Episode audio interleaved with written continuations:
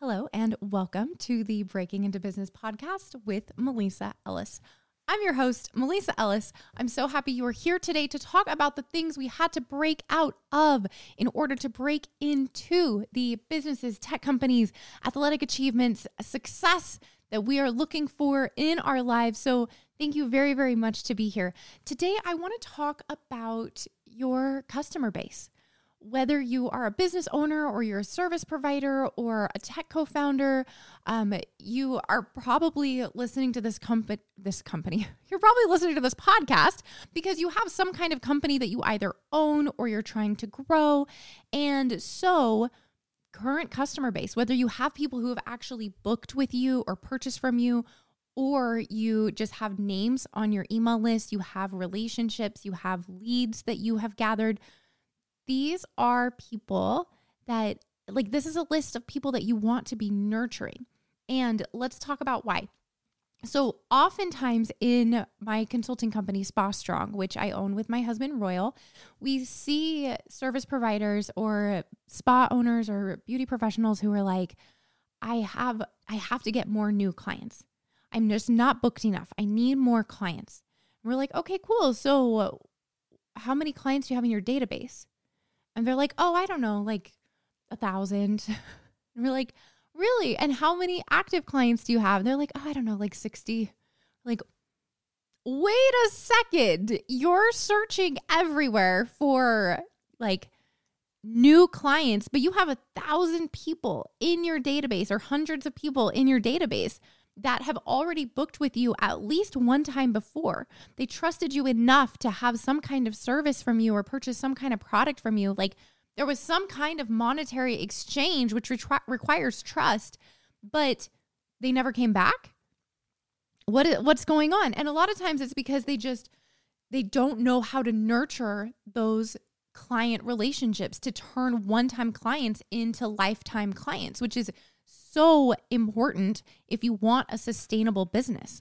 Like even inside of our consulting company, the majority of our business is repeat business. I mean, yes, we sign brand new clients every week and every month, but we have so many people who are rebooking with us because what we do works and we try really, really hard to provide excellent customer service and give people a reason to want to come back. We're identifying their pain points, we're offering them solutions, we're giving them results, right? So, with your patient base or client base or customer base that you have now, what are you doing to nurture those relationships and encourage them to come back. So, let's say, for example, you are a dentist and you have a client come in and you do a teeth cleaning on them. And then after the cleaning, you're like, okay, great, let's see you back in six months.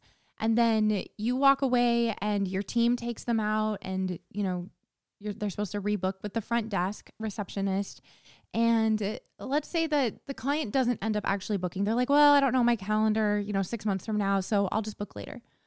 Well, what are you doing to ensure that they are actually booking? Or what, is, what are you and, and your team doing to ensure that they're actually booking? So, do you do a follow up call with them 24 to 72 hours to check on how they're doing since their, proce- their teeth cleaning procedure, but also to see if they've had a chance to look at their calendar to get them on the books? Are you sending reminders three months and five months out? Are you reaching out to them directly if they're coming up on the six month mark, but you're still not seeing them on the calendar?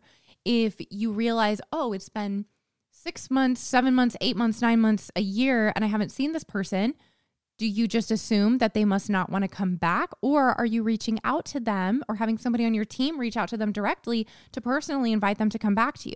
You know what I'm saying? Like, so often again, going back to this rat race, this hamster wheel, just constantly looking for brand new clients when there's a wealth of clients or customers, buyers sitting right there who would do business with you if you just reminded them to do business with you or let them know that you want to solve their problems or you have something more to offer them. So often, another thing that I see is people saying, well, this particular buyer, this customer is already getting X with me.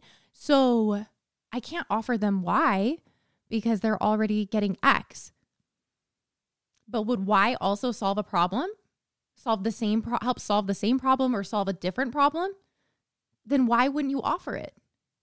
Like so often I think that people feel like sales are rude when really it's problem solving. Like if you're doing sale ethical sales, then all you're doing is solving problems for people. You're not forcing them to buy snake oil. You're not offending them because you're trying to get them to buy something that they don't need and they don't want and that isn't going to benefit them. You're inviting them to take action against the problem that they have that they want a solution to. They came to you in the first place because they have a problem that they thought maybe you could solve. So why would you just solve one problem when they probably have several different problems that you could solve? I'm thinking about all of this because today I had a call with a client earlier on and she had come up short on her goal for the month of November and I um I wanted to push her a little bit and so she has this really great new package that she's offering, and it's a relatively high ticket package. And so I told her, all right, I want you to make at least, gosh, it wasn't, it was like, it, it ended up being like $1,700 more that she needed to make between now and the end of the month. Today's the 28th. So she was fully booked today, and then she had all day Tuesday, she was fully booked, and then she had some openings on Wednesday. So I said, you know what? I want you to talk to every client about you know, the new package that you're offering. But then I also want you to think of the client base that you currently have, the ones that would benefit directly from this package.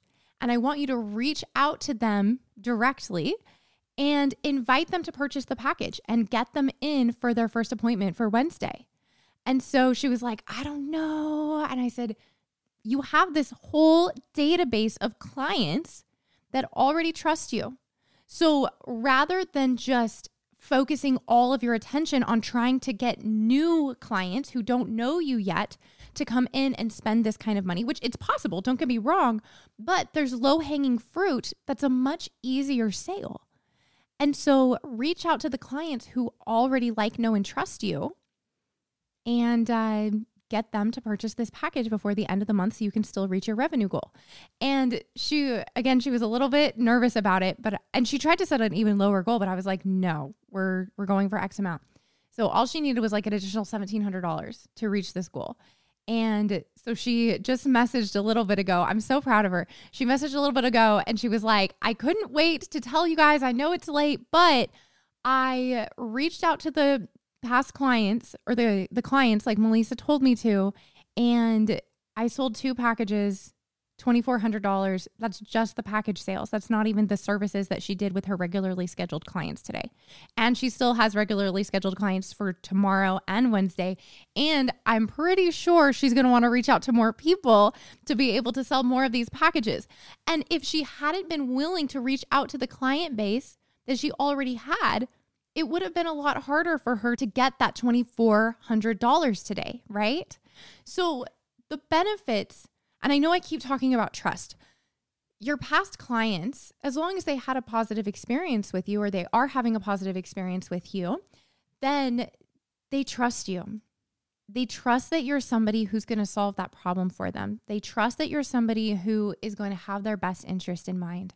They trust that you are going to recommend solutions that actually work and you're not just trying to get your next commission check off of them, right? Trust is so important in increasing sales because a new client, if you have somebody who doesn't know you at all, that is just brand new maybe they came across your your Google ad or they saw you on Instagram and they're like sure I'll give this company a shot so they book with you or they make a purchase from you they're a brand new client is only 5 to 20% likely to make a sales recommend like purchase a sales recommendation whereas a a client who already has been booking with you or purchasing from you they are 60 plus percent likely to purchase a sales recommendation. Okay. Uh, that's significant. That's a big difference to go from 5 to 20% to 60% plus. I mean, that's a big deal. So, again, do not forget about the clients or the customers that you already have. If you're not nurturing that group of, of names, then I highly encourage that you start because I want you to be wildly successful. I want you to bless so many people's lives with whatever it is that you're offering. I want you to feel extremely confident in um, what it is that you do and in the business that you're providing or the service that you're providing. And when you have bookings coming in, that gives you an opportunity to create results in people's lives. And when you see the benefit of what you're offering, how it's benefiting their lives, then that's going to make you feel more validated. That's going to make you feel more fulfilled. That's going to help light some more flame underneath you to get more sales or to reach out to more past clients and help more people improve their lives, right?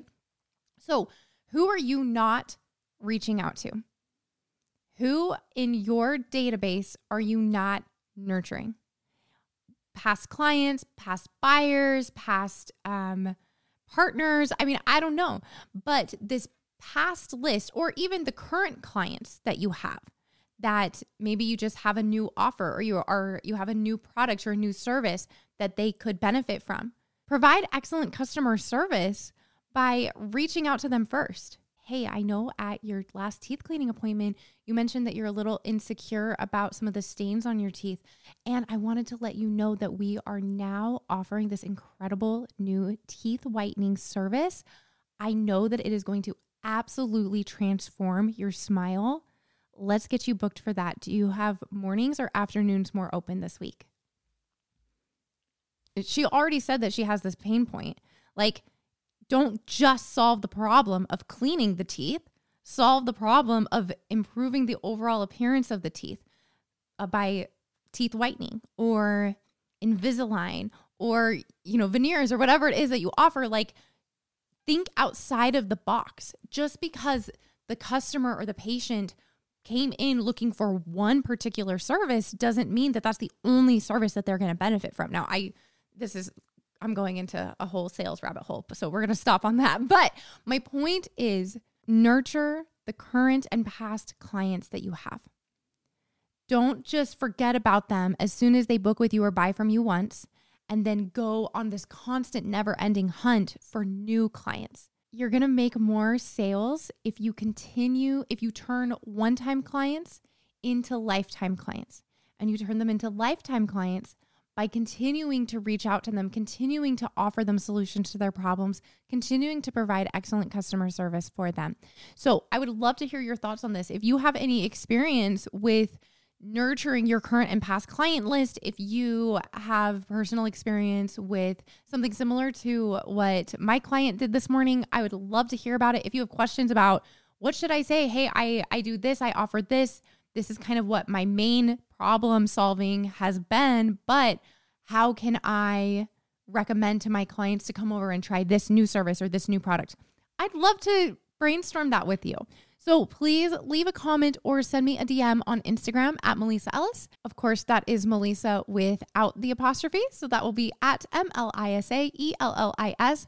I would love to hear your thoughts on this. And I would love to hear if you start reaching out to your current and past clients and inviting them to come back to you or making new service or product recommendations to them. I'd love to hear what kind of success you have in closing those sales. So please reach out. I would absolutely love to chat about this with you. Thank you for being here for this episode today, and I will see you in the next one.